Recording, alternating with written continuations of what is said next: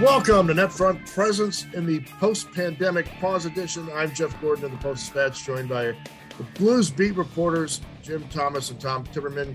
Well, uh, JT, uh, right off the bat, the uh, the Blues come out of the pause with a nice game. They beat the Oilers at their own game.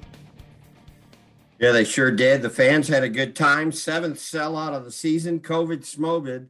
We're going to a hockey game and drinking some beer and watching some hockey. And uh, you know, the first period, uh, what we had three goals and not even eight minutes. We go, okay, pond hockey. This is going to be one of those seven to six games, but it settled into a pretty good game, and uh, it was a it was a very nice victory for the Blues, especially when you consider not only did they have the ten game gap between uh, between games, but they had all those players returning uh, that had been out even longer. You know, uh, uh, I'm sure uh, uh, your heart was warm to see uh, number 37 out there, Klimmy Kostin. First game since before Thanksgiving for him, and a lot of other guys had been out for a while. But it sure it sure didn't look like it. That that was a pretty uh, smartly played game.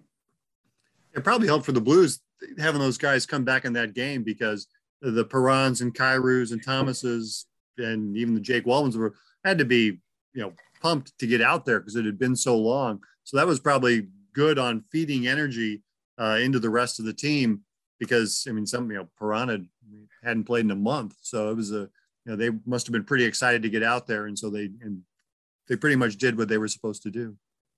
A funny thing about the Blues, I mean, they've had a defensive-minded team over the years, but they've had particular success against uh, Connor McDavid um, when they play him here in the uh, the STL in particular. But you know, he, he gets one nice assist on a on a nice uh, nearly scored, then followed up and got a nice assist. Draisaitl, another monster, co-scoring leader. He scores a nice goal. But you know, you can't stop him. But they contained him, JT. And it's uh, you know, shout out to Ryan O'Reilly coming out of the the pandemic pause and Colton Parayko and and, and uh, my boy Nico. Uh, those guys had their hands full, but they, for the most part, kept kept the big guns under control. Yeah, and uh, really in recent years, the uh, the Blues have had pretty good pretty good success against uh, Edmonton. And I and this is an oversimplification, but I but I always uh, look at this game uh, when these two teams play. It's kind of a clash of philosophies. You know, you have the the superstar system with Edmonton, and then you have uh, Doug Armstrong and his. I, I want to collect as many good to really good players as I can. And uh, almost symbolically, Kyrou scores his tenth goal. That gives uh, that gave the uh, the Blues five 10 goal scorers already this year, which is tied for the league lead with the Colorado Avalanche. So uh, on this night, anyway, you know, chalk one up for the uh, uh, forget the superstars. Give me a lot of good to really good players. Yeah, they they kept uh, they stayed out of the penalty box for the most part, except for Toropchenko, who must have missed the team meeting yesterday. Well, he didn't get in until about three o'clock, so he did miss it. Yeah, but uh, but you know they they only had one Edmonton only one power play, and you know that's the one thing you don't want to do is put Edmonton on the power play, and they limited that and they shut them down on the one chance they got on that, and so uh, and that was at a time in the game when you know things can start getting dicey, and they they kept them in line. Uh, there, and that was that was a big step. But yeah, holding Edmonton to, to two goals is uh, is as significant an accomplishment as anything from yesterday. And JT, uh, boy, Jordan Kyrou, Robert Thomas, they're back and and they're back flying. A very impressive return to action. They did they did not look rusty. Uh, the extra time couldn't have hurt. You know those guys getting prepared for this game. Who did uh, Kyrou uh, uh, fake out of his uh, skates there? Uh, some Samorukov. Uh, I think it was yeah. his might have been his first NHL game and uh, I think the kid is scarred for life because uh, Lou uh, Korac and Tommy were paying attention to the shift chart. What Tommy? He got one shift. Uh, 28 seconds of ice time. Uh, a- after that, so welcome to the big leagues. But yeah, you know, you could tell Berube was concerned getting all these players back. It's it was kind of a he was worried about uh, will they be able to play the gritty style, the uh, physical style, the defensively responsible style that all the Springfield Collops did. He uh, he actually made, made an objection to my point that this was maybe uh, the most skilled team the the Blues have had in uh, quite a few years. But you know what? A little skill never hurts, uh, and uh, I think that was pretty much on uh, on display. You know, Thomas was uh, he was among the league assist leaders when he left, he was he was on a point a game pace in his last like 13 games before he went out with his lower body issue. And you know, yeah, it's it's like he never left. Yeah, there's nothing wrong with having uh, you know a Nathan Walker type player with finishing ability or with the moves that Kyrou has, the passing that Thomas has. And so if they can play, you know, they don't need to play quite the same game as Nathan Walker, but they have to play a Walker-esque game. Uh, you know what they are missing from not having Dakota Joshua or something. They need to get that uh, in there, and and they got a lot of it. Now sustaining this, of course, is going to be the challenge because Jordan Kyrou is going to Jordan Kyrou, and he's going to do his, you know, he's going to start going east west more than north south, and they got to keep Kyrou uh, going north south. That's that's what Berube is going to be looking for, and that's what they need to have happen. Well, another huge positive. Uh, Vladimir Tarasenko did not cool off during the pandemic pause. Uh, he was tearing it up with his Russian buddies before the pause. Uh, neither Barbashev or Buchnevich able to were available for this game, so he just but he just keeps going. And guys are one one timers, one timers. JT, did you get to him?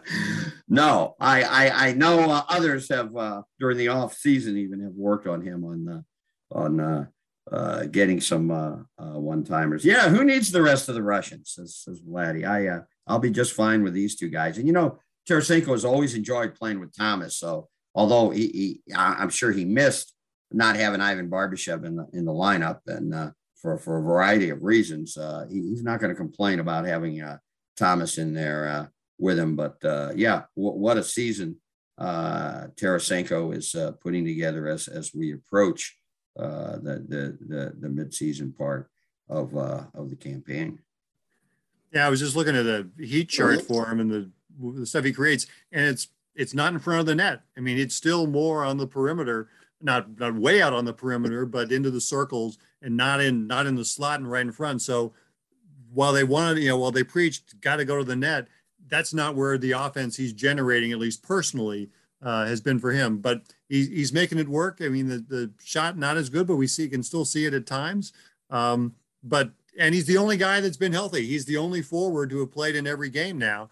Um, and you know who saw that one coming into this season. So uh, these he's helped out in a lot of ways. And, well, JT one positive, although you know he's he you know he's not exactly um, Dave Andreychuk when it comes to his uh, to the heat chart. Um, he is skating skating well, and this team uh, in a game where there was a lot of room to skate off the rush against the Oilers, he certainly enjoyed that. Got a little jump in a step, and uh, boy, another you know another aspect to him. I mean, clearly he's he he was motivated. I, I love his remarks about the Olympics. I think that had to be part of his his motivation coming into this year, besides trying to get relocated, if that's still his goal, uh, his next contract. But the Olympics, obviously a big deal to 91, and he came in ready to play this year, and he stayed ready to play. Yeah, and and he, and he's had a great attitude. Uh, you know, we've seen him smile more than he ever has, and uh, I, I think a couple of reasons for that. One, you know, he, he probably uh, uh and, and, maybe had a talk with his agent about, you know, you, you don't need to be grumpy Gus here after everything that happened in the offseason. Just smile, try to say the right things. One thing about Vladdy, though, he, he usually says what's on his mind. But but very, very happy that, that the happy warrior uh, uh, this season. The the, the fans uh, uh, the fans love him. Vladdy, why go? Why want to go? I, I I I can't see it getting any better than here. You know, uh, the fans adore him, and uh, Tarasenko he likes the adulation. He loves to bask in the adulation. I mean, when they interviewed him, uh, Darren Pang interviewed him uh, as a number one star after the game, and you, you could not hear half the answers because the crowd was just uh, uh, drown, drowning it out with miscellaneous cheers. Uh, uh, Tarasenko lives for that, and uh, uh, it's uh, it's all good right now.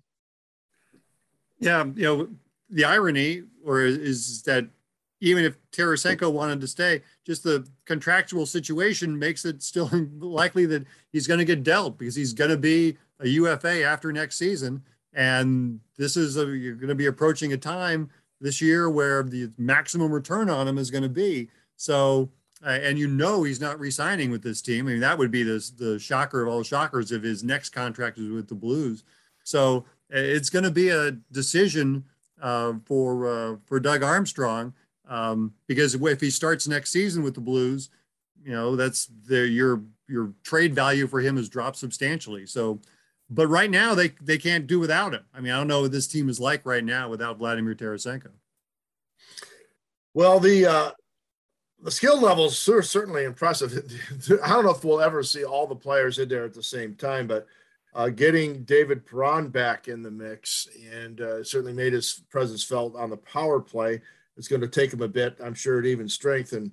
Preferably, not having to play a lot against McDavid would would help that. Um, but yeah, David Perron back firing the puck, and uh, you know you you just makes you appreciate just the fact these guys racked up so many points with so many good players missing. When you see them back on the ice doing the things they do. Yeah, and I uh, I think it might have been Sunday at Centene. We were behind the behind the net at, at the team uh, practice rink, and uh, you forget how hard of a shot, how quick of a shot Perron has. I mean, it, it, it, it's a rocket, and uh, uh, so to have that back, and uh, you know, Perron after a very fast start, even before the injuries, he he, he slumped. Uh, O'Reilly and Schenn haven't had the uh, production. Obviously, O'Reilly with the COVID and took him a while to get off of it. Schenn with the cracked ribs, and uh, uh, once he started to get over that injury, had had another injury. But you know, it's almost like a baseball lineup. In any season, there might be one or two guys that have career years.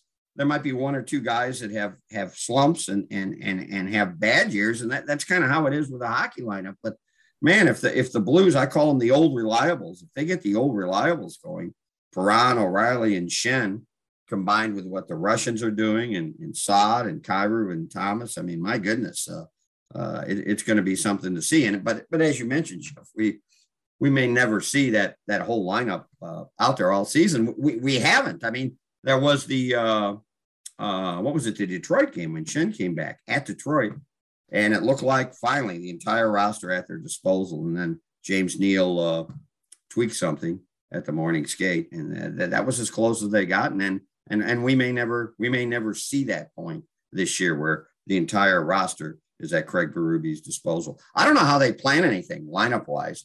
Buchnevich apparently was very late in the day when uh, uh, they found out that uh, he wasn't going to be able to go with a fever and some non-COVID illness. I mean, why even write a lineup out on the grease board? Just wait till like, you know, 10 minutes before they're going out for the for the pregame skate and say, okay, this is what we're going to do, fellas.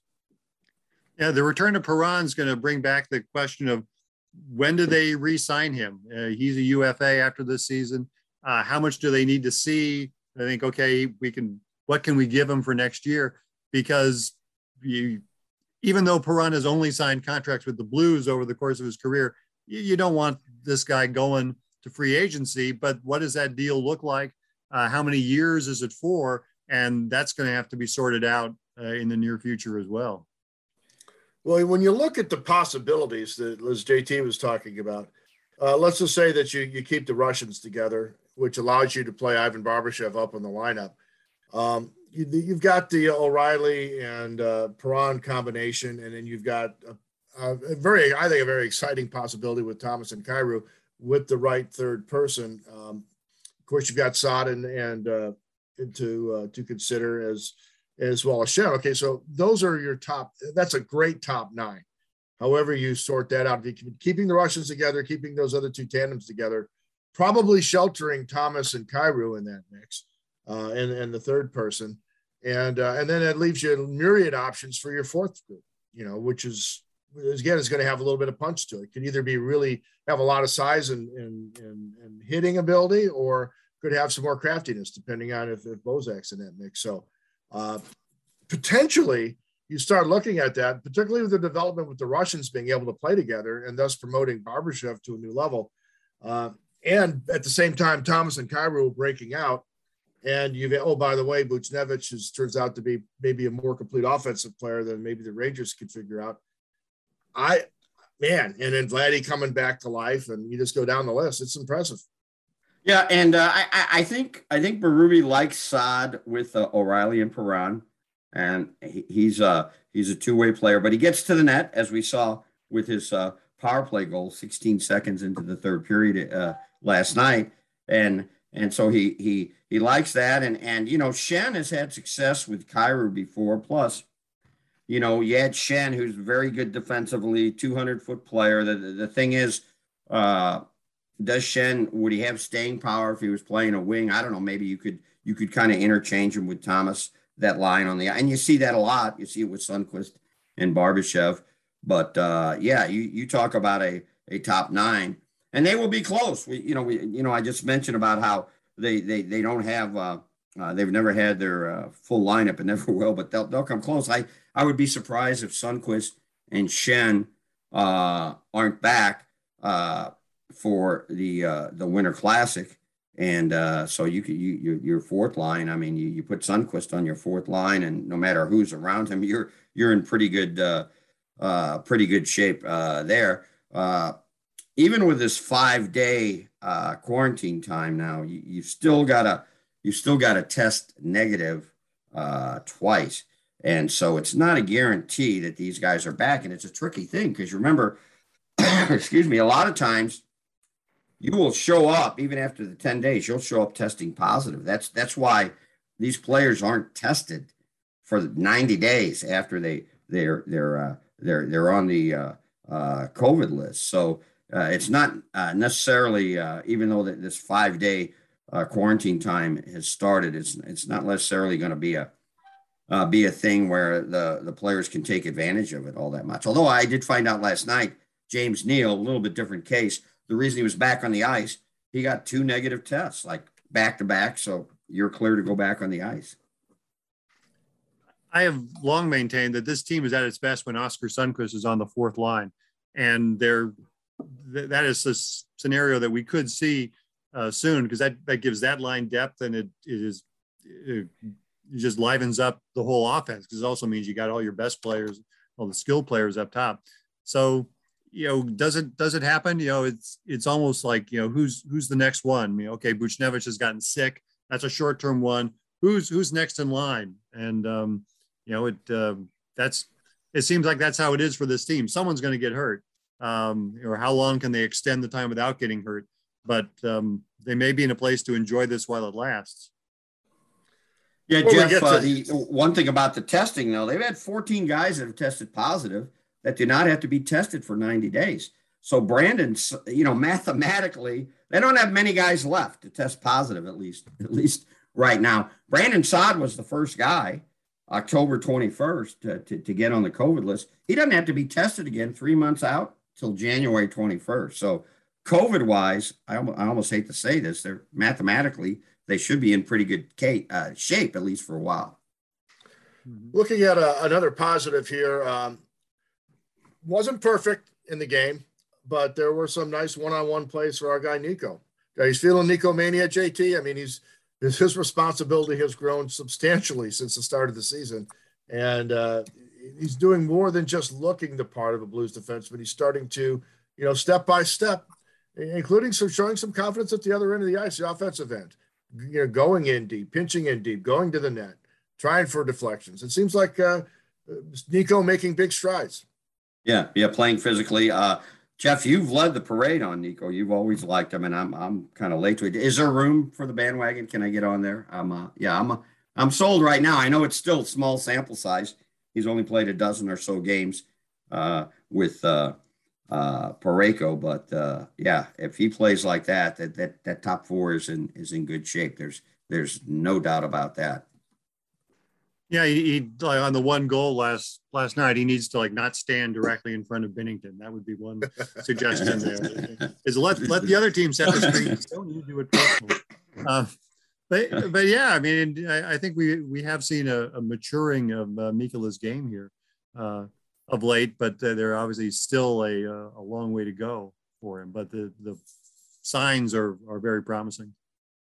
Yeah, you know, like like a lot of guys, a lot of guys are getting tested this year across the league.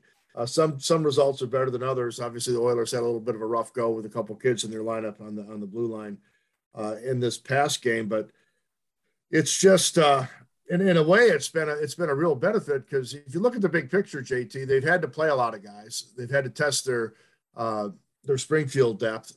Those guys passed. They've had to play some young guys. Uh, those guys passed And um, other teams are going to continue to go through this the same problems the Blues have, but the Blues have already banked a bunch of points while shorthanded. And you, as you point out, they're they're more likely than not to have pretty good lineups going forward. Where maybe some other teams are going to go through what they did, and can those other teams rack up points like the Blues did? Because that that those those depth points earned earlier could be huge for the Blues. Yeah, yeah. And, and just think about it. The last 13 games, the Blues have played nine games with less than 12 forwards, and yet they're they're on this roll. I, I don't know. I don't know what the uh, 13 game total. What is it? Something like nine, uh, eight, two, and three, or so, so, something, something like that. To, to be able to have this stretch with a lot of the Springfield call ups is uh, is pretty impressive. And uh, you know, Berube, uh, Mister 200 career wins. Uh, uh, he alluded to it last night that uh, they've changed the line so much. I mean, I think, uh, and I, I haven't, I, I, don't have my uh, my uh, notebook here in front of me, but I, I, think they're approaching last year's total in terms of number of line combinations, at least in your, you know, your your your four lines that you throw out there the start the game. They're already 32 uh, games into the season. They're already approaching what they did for 56 games last year, where uh, it's reached a point, I think, and naturally players like the continuity of being on the same line, but it's reached the point where they've played with so many combinations of guys that it's not really a big deal. Okay, I got I got him on my left, him on my right. We're, we're going to go out and, and and and play hockey. I was just looking. The Blues have played eight guys this year who are considered by the NHL to be rookies. Um, none of them have been big point producers. The most points they've gotten is from any of them is six out of Logan Brown. Um, Perunovich still at five, but you know they're they're getting a lot out of these young guys. While they still have 13 guys who have been like the studs who have played a lot and getting all the points, the contributions they're getting from these guys at the bottom, who are the the youngsters, is they're they're holding their own and they have not gotten worse with those guys out there. Um, and they have, you know, it's still the big names, the big contracts that are carrying the team, but the the rookies, the young guys have kept them afloat. You know, JT, uh, speaking of the Chief and, and winning 200 games at this level, I think the fact that he, he coached in the A uh, is, is real critical because this is what life is like in the American Hockey League. You never know who you have on any given day. The injuries, yeah, illnesses, yeah. And oh, by the way, your parent club at any moment could grab as much as they need from your roster. You just never know what you're going to have if you're coaching in, in, the A, which he did, which he did well. So uh, he has just been cruising right along under under tough circumstances, and uh, it does again bring up the point, JT. Uh, the chief chief needs to be rewarded. Yeah, he he he, he sure does, and you know, in, in a way, kind of, you know, knowing how hockey works, I could see where they wanted to wait a little bit. And obviously, what happens this season is still, uh, you know, to, to, to be determined. But yeah, after everything he's faced, what what are you what are you waiting for? Maybe they want to see him win a playoff round. I mean, the team in the postseason uh, last year and in the Edmonton bubble, you know, a flop. I mean, no no no other way to put it. But my gosh, what he, what he's done this year and that, that's a very good point. I never thought about that about the the AHL. That is how being a coach in the AHL is. And uh, you know, I, I don't want to say he's unfazed by it because uh, the uh, his Zoom call after the uh, morning skate yesterday, it, he, it was kind of those I'm grumpy chief and my head's about to explode. You know, Sundqvist wasn't in. Maybe by that point he knew that Buchnevich might not be able to play because uh, uh, because of his illness, but uh, he he sure has uh, he sure has roll with it. He, has been pretty unflappable for the most part through through all of it. Now you, you look at the AHL transaction wire, which is something we do probably more than most people, but it seems like almost every day at Springfield, there's there's they're signing someone to a PTO because they they don't have enough players, and so you know the Kevin McCarthy, the GM, is just winding is you know finding whatever free agents are around to fill out the roster at that uh, at that given moment. So um, yeah, but the you know the job Ruby's done. You know, you wonder. You know, w- one of the you know bow, one of the arrows in the GM's uh, quiver is firing the coach if something doesn't go well. And you wonder if that's you know does he want to? How soon does Doug Armstrong want to re-sign the guy? You think, gosh, if the team's not going well this season, I, I got to fire the guy. Um, but now you're at the point where you know I don't know what this team. You know, Berube's not being fired this year. Uh, you know, the team's not going to get into that situation. So, um, yeah, at this point, you might as well resign him because he's you're, you're going to want him back next year and going forward. Yeah, and and by the way, other teams have noticed that he's done a pretty good job too, and there's going to be some teams teams looking to to make a move. Some interim coaches out there doing a pretty good job, but uh, including our, our buddy Mike Yeo, but there are no guarantees for those cats. So, hey, uh, before we go, we got to talk about the Winter Classic and uh, JT. It does appear that there will be little to no ch- little to no chance of the ice melting uh, for this Winter Classic uh, up, at, up in the Twin Cities. Uh, my goodness, um, yeah. yikes! Uh, is Jordan Binnington ready? We were talking about before we uh, started with uh, with Tom on this. Um, is uh, Jordan Binnington ready to go out there in this weather? It's, it's no, I don't. I don't think so. He said he basically has never played outside. He's kind of a suburban kid from Toronto. I'm not going outside to play hockey. It's too cold. But first off, I'm glad you mentioned Binnington because I, I thought that this was a big game for him because of the Chucky uh, Lindgren mania. And uh, I think Binnington just uh, gave him a little Heisman, a little stiff arm. That's all right, Chuck. Sit down. I I, I got this. Uh, Jordan was uh, played very well last night. Some some tremendous saves. But yeah, we're about to see the ice bowl of hockey. Uh, this will be the coldest game ever played in the uh, NHL. I don't know what wisdom over you know the new TNT contract isn't isn't the Winter Classic normally played in the afternoon, guys? It's always been in the after. It's been scheduled yes. for the afternoon and it's gone into the evening at times because they always keep the the time and flux the ice. depending on yeah. weather. Well, I, I, think they thought this would be a would be a good idea. Let's make it a primetime game in Minnesota in January. Well, why, why do you think that's a that's a good idea? So uh, it was funny. Uh, last night, Tarasenko, I asked him about playing in the cold, and as Tom pointed out, the dude's from Siberia. The cold probably won't bother him, but he said, Oh, uh, the equipment staff will take care of him. I have great faith in them. And I, I thought back to last summer. No, let's see. He has faith in someone that works uh, for the Blues, but that that's the new Vladdy. But yeah, anyway, it, it, it's going to be uh, it's going to be uh, strange and and very cold. And I'm glad I'll be sitting in an enclosed press box. Oh, a year ago, if this had gone off as it was originally scheduled, it was about 20 degrees warmer uh, in uh, Minneapolis, uh, January 1 of 2021. So uh, it is uh, it is bad timing, and it's you know it's I don't feel for the the players because they're out there moving as much as it's going to be everybody else who has something to do. You know the the support staff, the people that got to clean off the ice. We're just going to be standing around out there.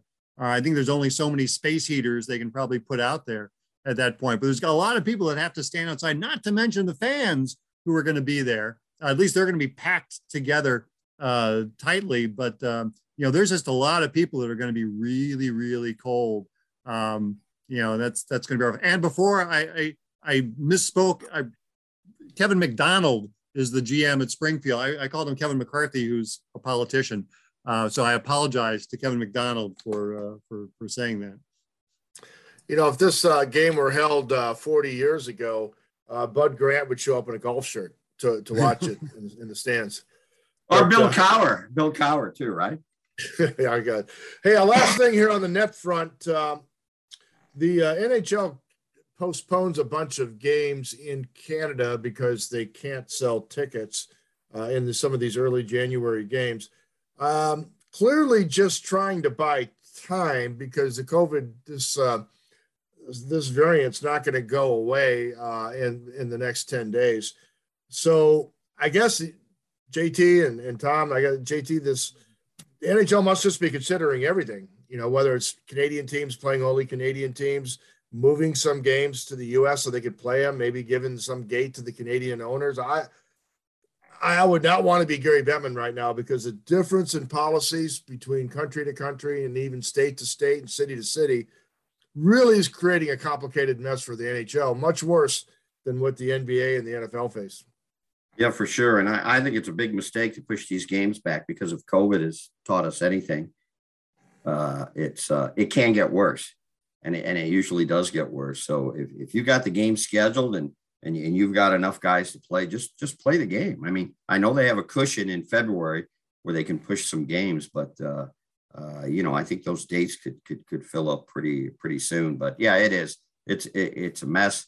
It, it's a it's a it, it's a real problem. And you know, uh, uh, earlier in the week we talked to Berube and Armstrong and actually O'Reilly too. You really confident you're going to get 82 games in? And you know, Berube and and Armstrong seem pretty confident. O'Reilly a little little bit of doubt there, but uh, yeah, hang on. It, it it's probably only uh, going to get weirder as we as we go forward.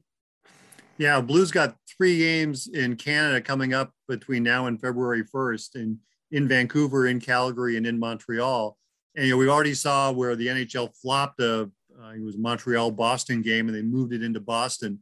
You know, Montreal has already come and played in St. Louis. I don't know if that makes that less appealing that you can't just flip those dates uh, there. So yeah, how that goes out. I mean, you know, it, it, affects so many things. You know, and I don't even know you know what building availabilities are like on those dates.